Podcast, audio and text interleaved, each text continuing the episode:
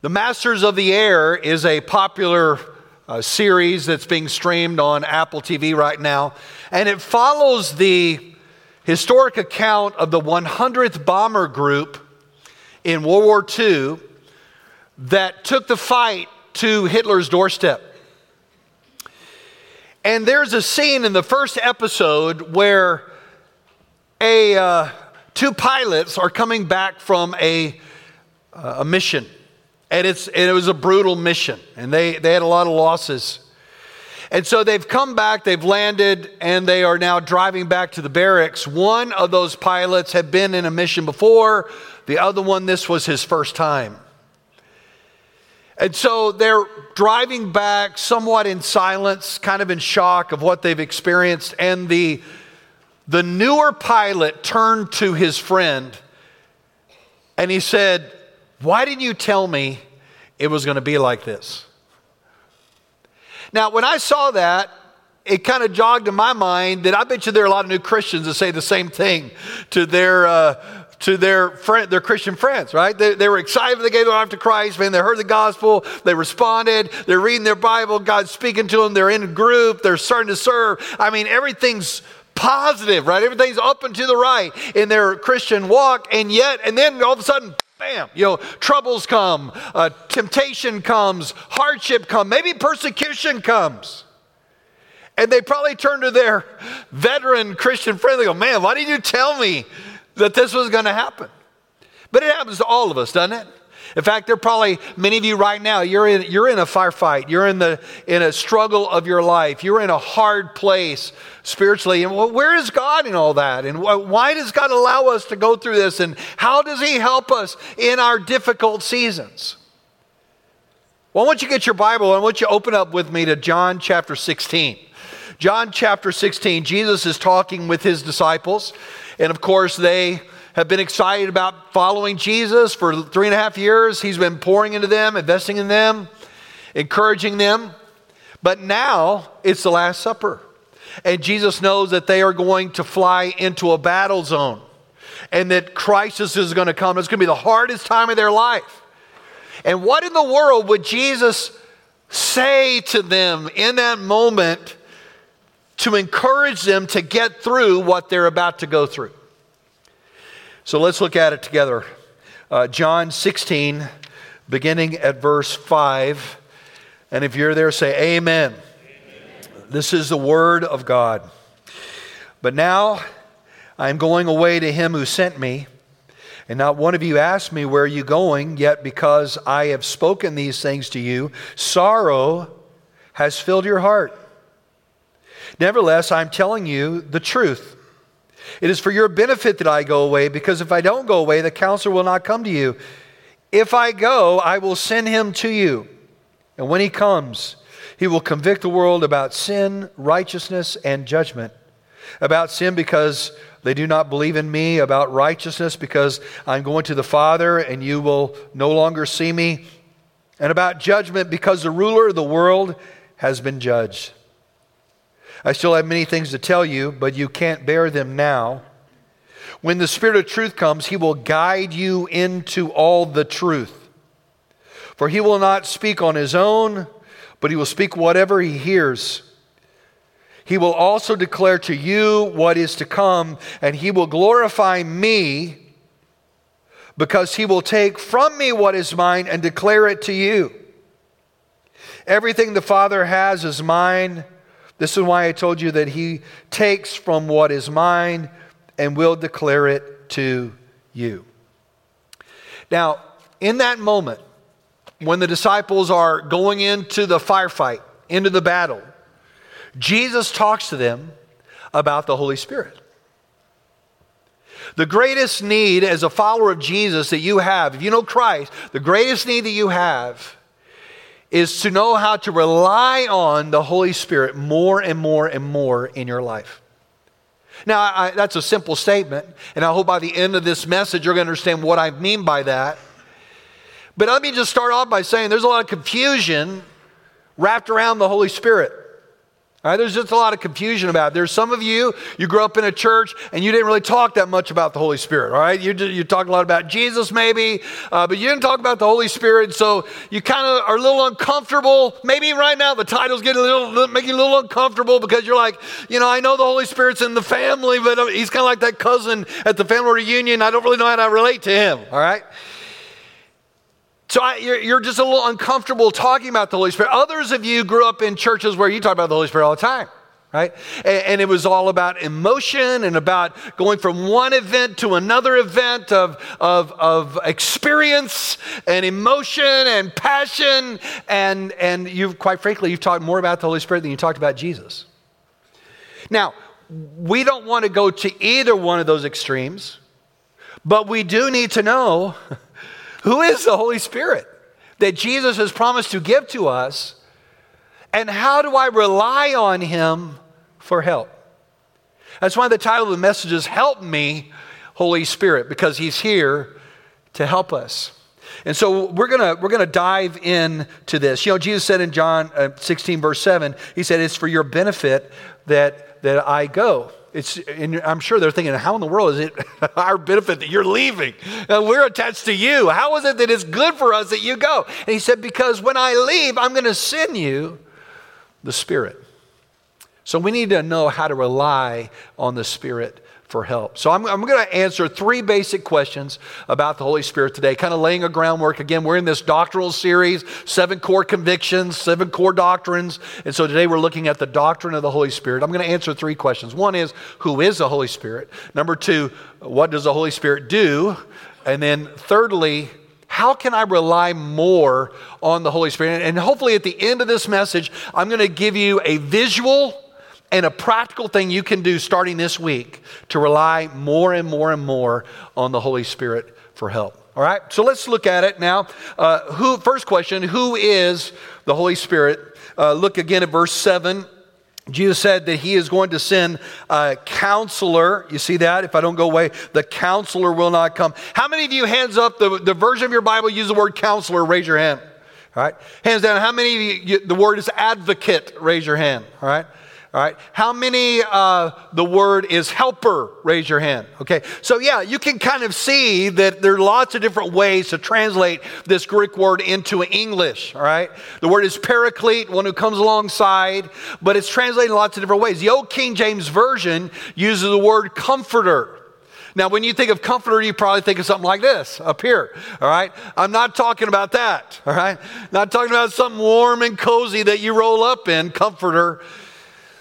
But but what is the word comforter? Well, the comfort the word comforter comes from actually two Latin words, cum, which means with, and forte, which means strength. Think of something as your forte, it is your strength, right? Or musical term, forte, strong or loud. And so the comforter is one who comes to you with strength.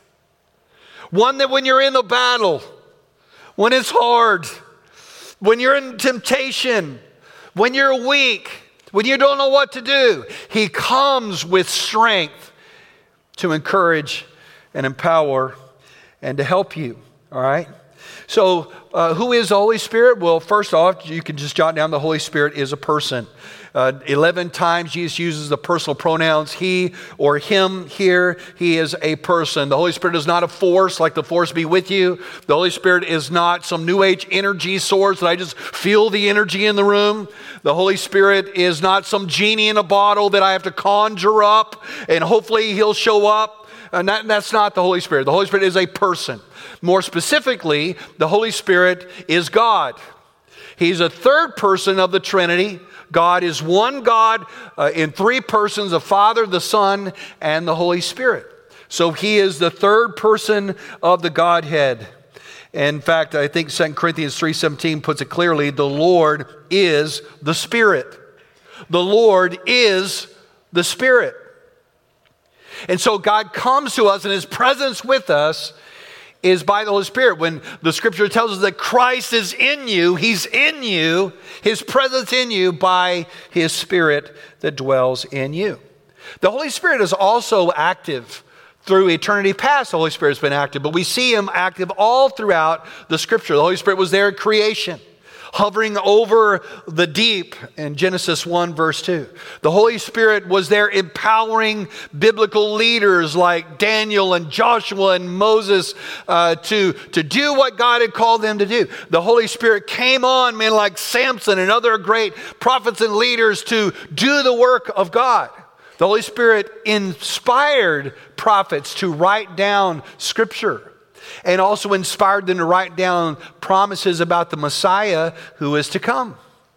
And of course, we see the Holy Spirit most clearly seen in the life of Jesus. Jesus was um, conceived by the Holy Spirit. The Bible tells us that he was led by the Spirit, empowered by the Spirit, directed by the Spirit, encouraged by the Spirit. In fact, all the work that Jesus did in performing miracles and the work that he did and the way that he taught, the way he dealt with conflict and all the ministry that he did as he poured out his heart was all done relying on the Holy Spirit for help. And so here he is now with his disciples in the upper room, and he's saying, guys, the same Spirit that has been in me, uh, working through me, is now the same Spirit that's going to be in you. He said, it's to your benefit that I go, because look at verse seven, I will send him to you. And of course, he's speaking here uh, specifically about Pentecost, where at Pentecost, these disciples were in the upper room and they were praying, and the Spirit of God filled them and empowered them to preach the gospel. three thousand saved, the church begun, and the movement, the Christian movement, was set afire to cover the globe. Even, of course, after Pentecost, we see the Holy Spirit authoring Scripture. Second Peter one twenty-one says that the men of God who wrote the Scriptures were inspired and carried along by the Holy Spirit. So the very Spirit that wrote the Word of God is the very Spirit that lives within inside you and is going to lead you to understand who Jesus is more deeply and more clearly. So who is the Holy Spirit? Fundamentally, the Holy Spirit is God. He's God's presence with you. Now, that kind of leads us to the second question. Well, what does the Holy Spirit do? What does the Holy Spirit do? And so I'm going to give you a couple of things to just jot down. Again, these are foundational things. Here's the first one. The Holy Spirit leads you. The Holy Spirit leads you. Look at verse eight. Jesus said, when he comes, he will convict the world about sin, righteousness, and judgment. One of the very first things that the Holy Spirit does is brings conviction in your heart that you're lost and you need a Savior. Just this last week, last Sunday, I was preaching on the cross, and a dad and his young son came up to me and he said, my son just in this service gave his life to Christ. And uh, so I knelt down right there where I could get eyeball with the young guy and just talked to him for a minute. And we prayed over him and how God's going to use him. And, and as they left, it kind of reminded me that I was about that age when I gave my life to Christ. It was a service very similar to this one. The pastor was getting up. He was preaching about the cross. And, and I just remember him saying that God loved you so much that he sent his own son to die in your place. And I remember the thought came in my mind for the first time, if Jesus loves me that much, then I want to love him back. It was a simple thought, right? Uh, for a young man, but I could understand. And I was convicted that I was a sinner and that I needed forgiveness. In fact, I was so convicted that after the service, I, I, I, was, I could not be stopped until somebody would sit down with me and help me pray to receive Christ. And praise God, there was a, a man that was there that just sat down with me and helped me understand the gospel and pray to receive Christ. So I'm so thankful for that. But I'm just saying that there was this work of conviction. Has that happened in your life? Can you remember when you first, you would just click? Maybe you had heard the gospel many times before, but this time it was different. There was a sense of conviction. I need Christ. I'm a sinner. I need to be right with God. That is the work of the Holy Spirit. Every time I get up here, every Sunday morning, right before that roll-in starts, I'm sitting right down here in the bullpen, and I am praying, Spirit of God, convict people's hearts. And I see it. I see God work in awesome ways. Listen, I know it's not me. I went to tech, okay? So I know it's, I'm on the low shelf, right? I mean, I know, I know. I get it. But, but I could see, man, the Spirit of God moving, and, and, and people just... God's, God's gripping them. And, and, and it's an amazing thing to watch the Holy Spirit do what he does. So he leads you to faith in Jesus. He's the one that gives you the faith to cry out uh, to the Lord. How does the Spirit lead you to Jesus? Well, Ephesians one thirteen, write that in the margin of our Bible, Ephesians one thirteen and fourteen. Listen, in him you were also sealed with the promised Holy Spirit. When you heard the word of truth, the gospel of your salvation, and when you believed, period, full stop. The Holy Spirit is the down payment of our inheritance until the redemption of the possession to the praise of his glory. He said, listen, the way this works is when you hear the gospel and then you believe in the Lord Jesus, you're convicted of your sin, you cry out in saving faith, Lord, save me, Lord, I believe in you, I need you to forgive me, Lord. In that moment, you are filled and sealed by the Holy Spirit. Holy Spirit comes into your life at that moment. He's convicting you, but now he comes to live within you and you are sealed. That is, the seal of ownership now is on you. You belong to Christ and Christ is in you by his Spirit. He said it's like a down payment, right? I put a down payment, I'm going to go off, I'm going to come back and I'm going to I'm going to pay the rest off. I'm going to claim this thing that I put a down payment on. We used to have a thing called layaway, you know, years ago. Y'all, some of y'all don't even know what I'm talking about. But some of you do, right? Hands up if you know what that is. All right, yeah. You put a little bit down, can't pay the whole thing, but then I would come back and I would get it later and that's the whole thing. Man, the Holy Spirit is God's down payment in your life that you belong to him.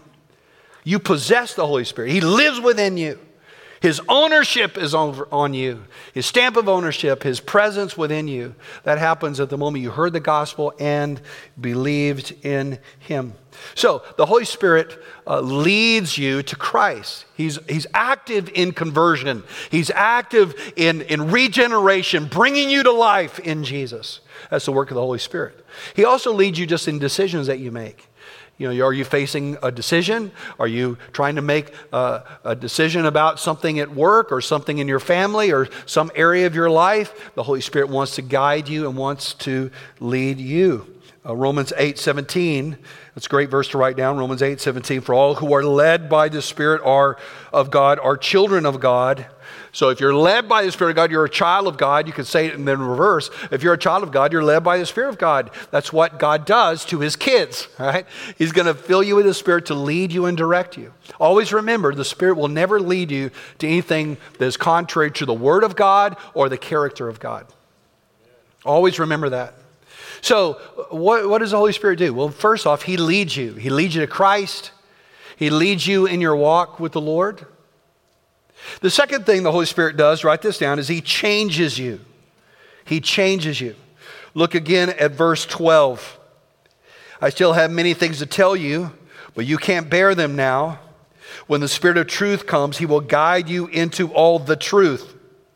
For he will not speak on his own, but he will speak whatever he hears. He will also declare to you what is to come. Now, here Jesus is talking to his disciples that not only is he going to convict you and draw you, but draw men and women to Christ, but he's also going to, he's going to change you on the inside, right? He's going to mature you. He's going to grow you. He's going to guide you into all the truth.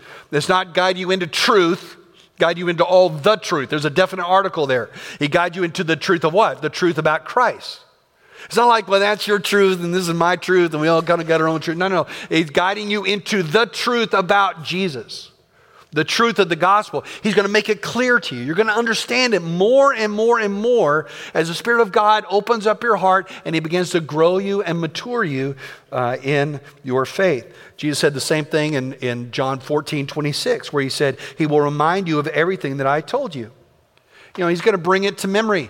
I can remember there would be times in my life when I was in college, I was very far from the Lord, wasn't, wasn't going to church, I wasn't living for the Lord, uh, I was very wayward, and um, man, the Holy Spirit would bring verses to mind that I had heard when I was a kid, and just popped right in my mind, and it's a scripture, and he was, he was convicting me, and he was drawing me, he was bringing to remembrance the things that I had learned in the past. By the way, parents, it's really important that you... Uh, that you feed your children when they're young the Word of God, right? You do everything you can. Just get it in there, get it in there, because the Holy Spirit is more than able to bring to your remembrance what you put in your remembrance, okay? Figure that one out, all right? But you get what I'm saying? Putting it in, putting it in. And uh, he said he's going to he's going to help you remember. And how? Why is he doing this? Because the Holy Spirit's job is not only to lead to Christ, but he's also to grow you up in Christ, to mature you, to uh, to establish you, to make you more and more like Jesus. Romans eight twenty-nine says, uh, for those God foreknow, he also predestined to be conformed to the likeness of his Son. That's God's plan for you. He wants to grow you up. He doesn't want you just to sit and soak and sour, right? You don't want that. He wants you to grow in your walk with the Lord. If any man is in Christ, he's a new creation. The old is gone, the new has come. There's, a, there's going to be this newness and growth and maturation that should happen in your spiritual life. And that is the work of the Holy Spirit, changing you on the inside. Now, how does the Spirit of God change you on the inside? Well, it's, it's quite simple, actually. Ephesians four twenty uh, tells it. You can just mark that in the margin, Ephesians four twenty through twenty-four. But basically, he said it's like uh, it's like changing clothes, right? There's certain things that you have, that are your old life that you got to take off, and there's certain things that are new that he wants you to put on.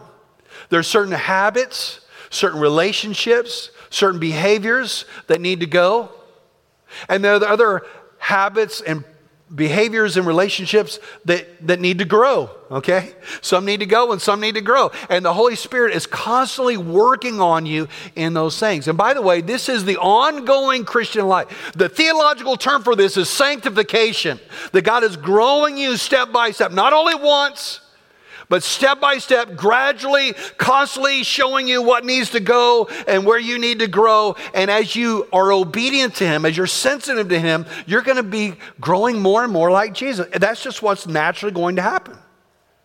All right? So let me ask you something. Is that happening in your life? Let me just ask you about this week. Okay, is there anything this week that the Holy Spirit said, ah, man, shouldn't have done that. Why'd you say that? Why'd you react that way? Anybody have that happen this week? Okay, I had that happen this week, okay? Uh,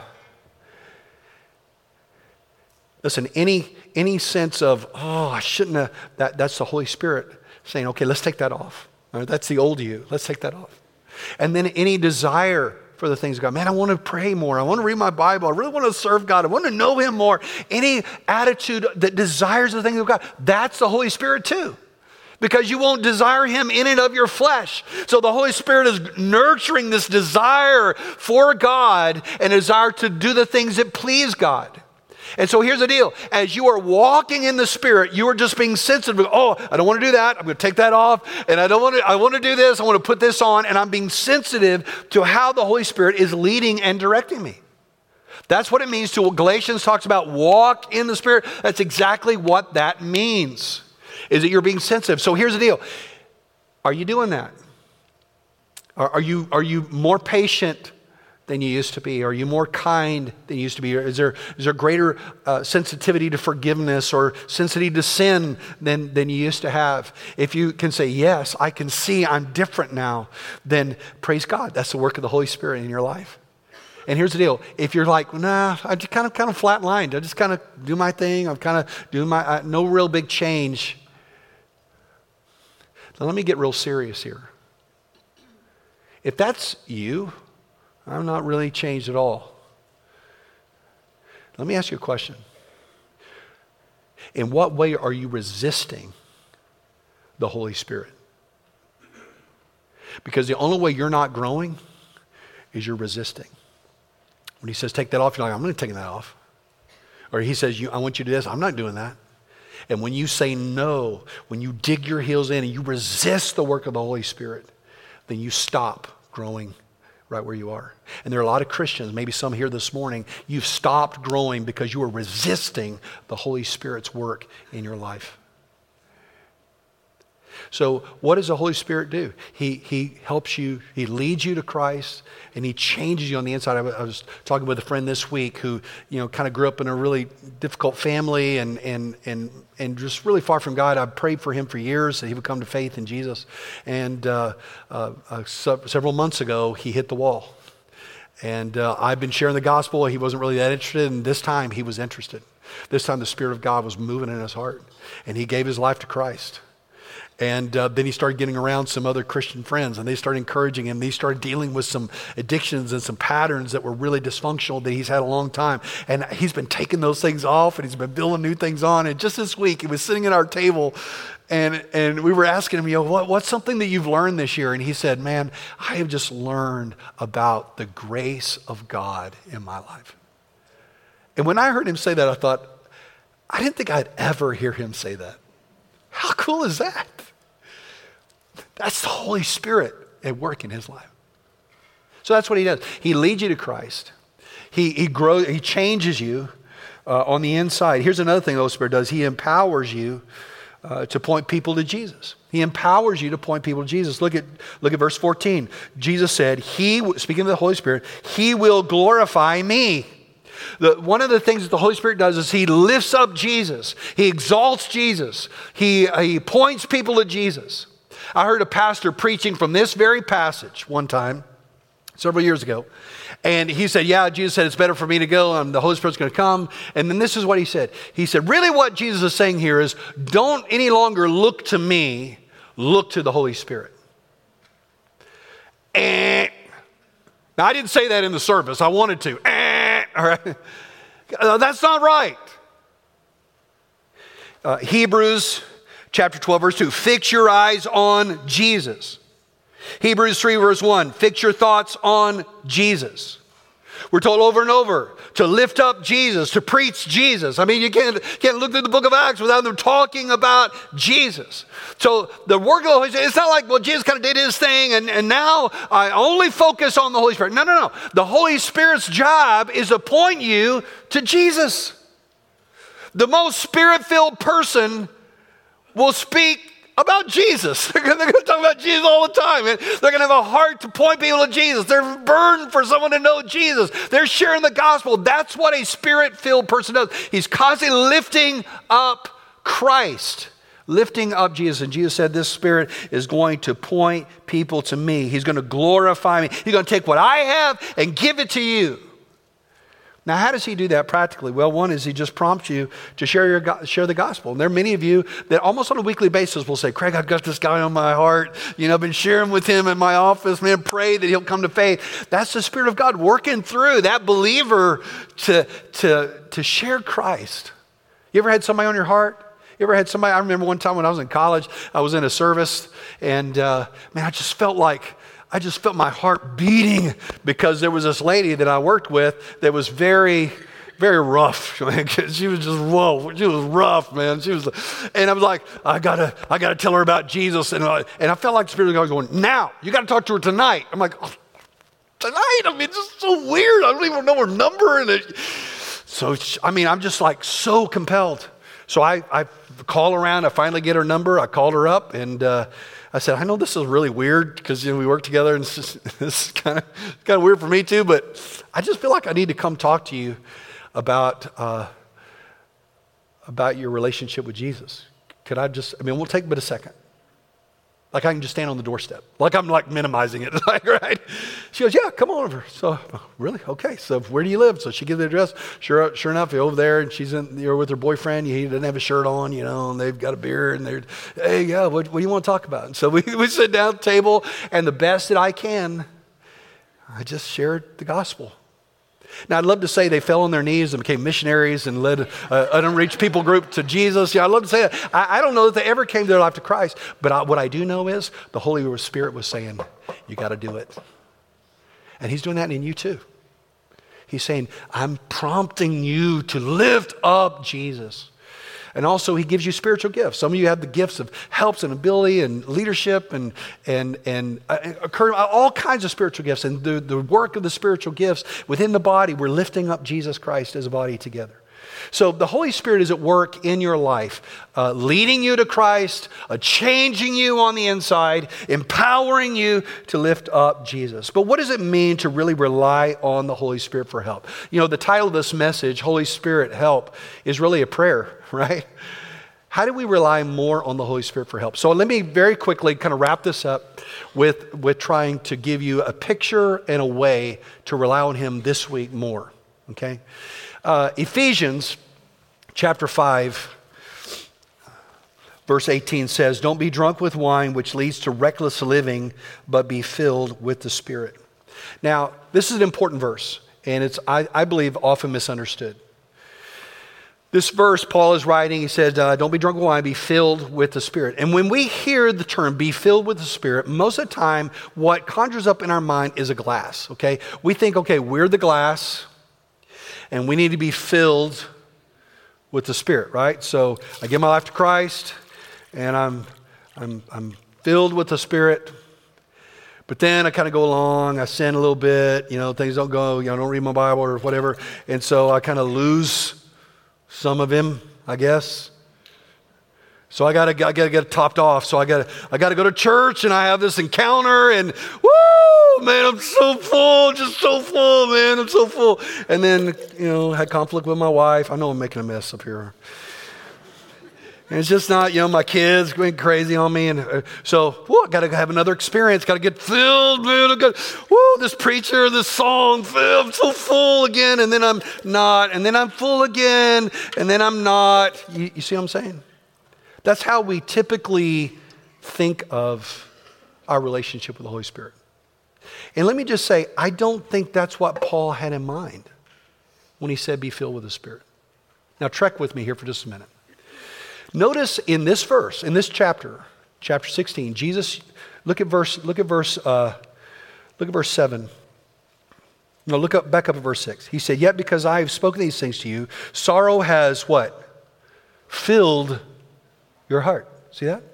That word "filled" there, play, it comes from the root word "plerou," which is the same root word, "be filled with the Spirit," in Ephesians five, okay? Roughly same word. Be filled.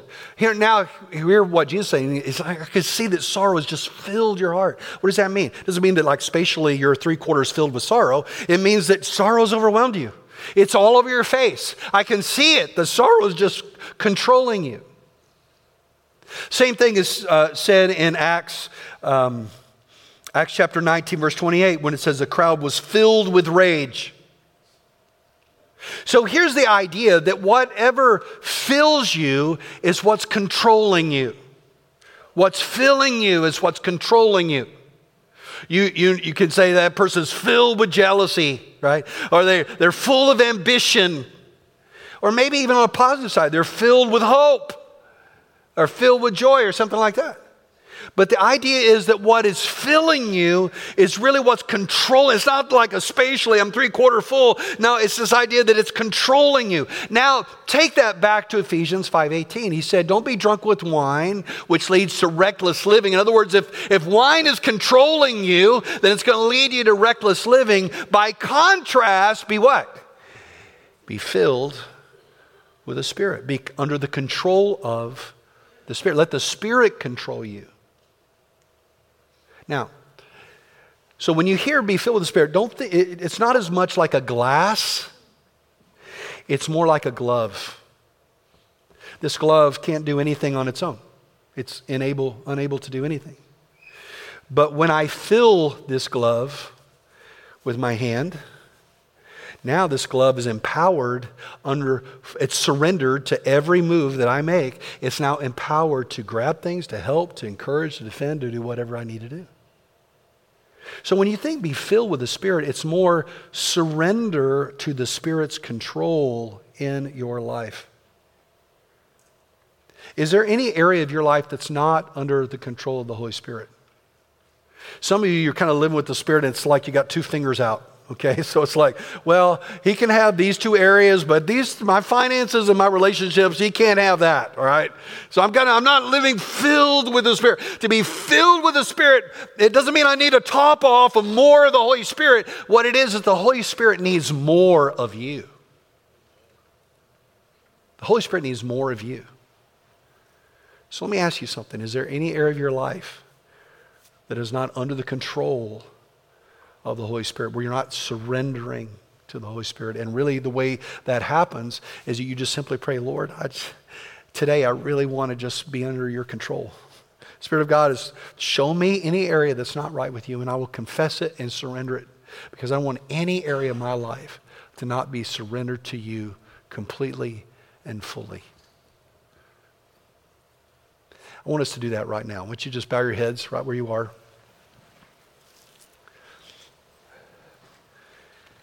I want you to be still, and I want you just to just pray that sermon title. Help me, Holy Spirit. Search me, Spirit of God. See if there's any area of my life that's not surrendered. Any area that he points out, would you just surrender to his control? Any attitude, any behavior, any thought, any relationship, Spirit of God, change me. Spirit of God, lead me. Spirit of God, empower me. I surrender to you.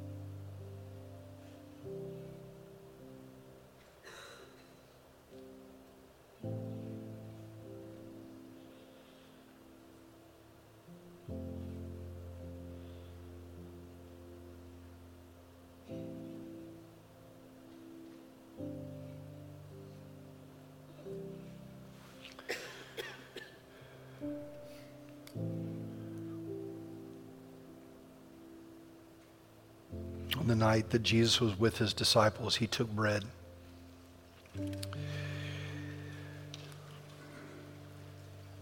And he said, "This bread is my body that is broken for you." And he said, "As often as you eat this bread, you remember my love for you."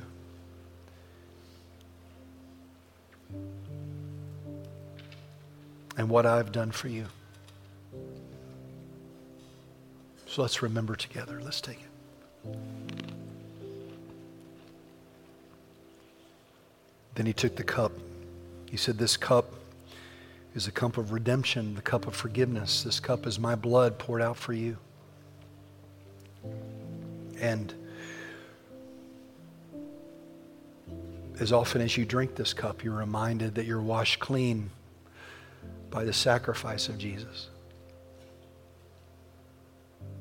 Let's take it together. Would you stand quietly with me, just right where you are?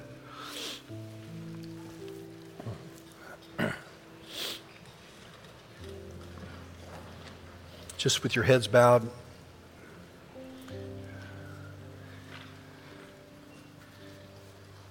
And maybe this morning you want to just have a posture of surrender, maybe just with your hands extended out or up or just whatever posture that is that represents a surrender to the Lord. Let's pray together. Lord, we just, we just love you. And we really want to be fully surrendered to your Spirit. Lord, we don't want any area of our life to not be right with you. We want to be filled. Lord, fill us like a hand in glove, Lord, that we would surrender to you in every way, in every relationship, in every thought. And that this week we could be empowered by you, led by you, changed by you to make a difference in this world, to point people to Jesus, our hope, and the blessed hope who is to come. So Lord, fill us and use us for your purpose. And we pray this in Jesus' name. And all God's people said,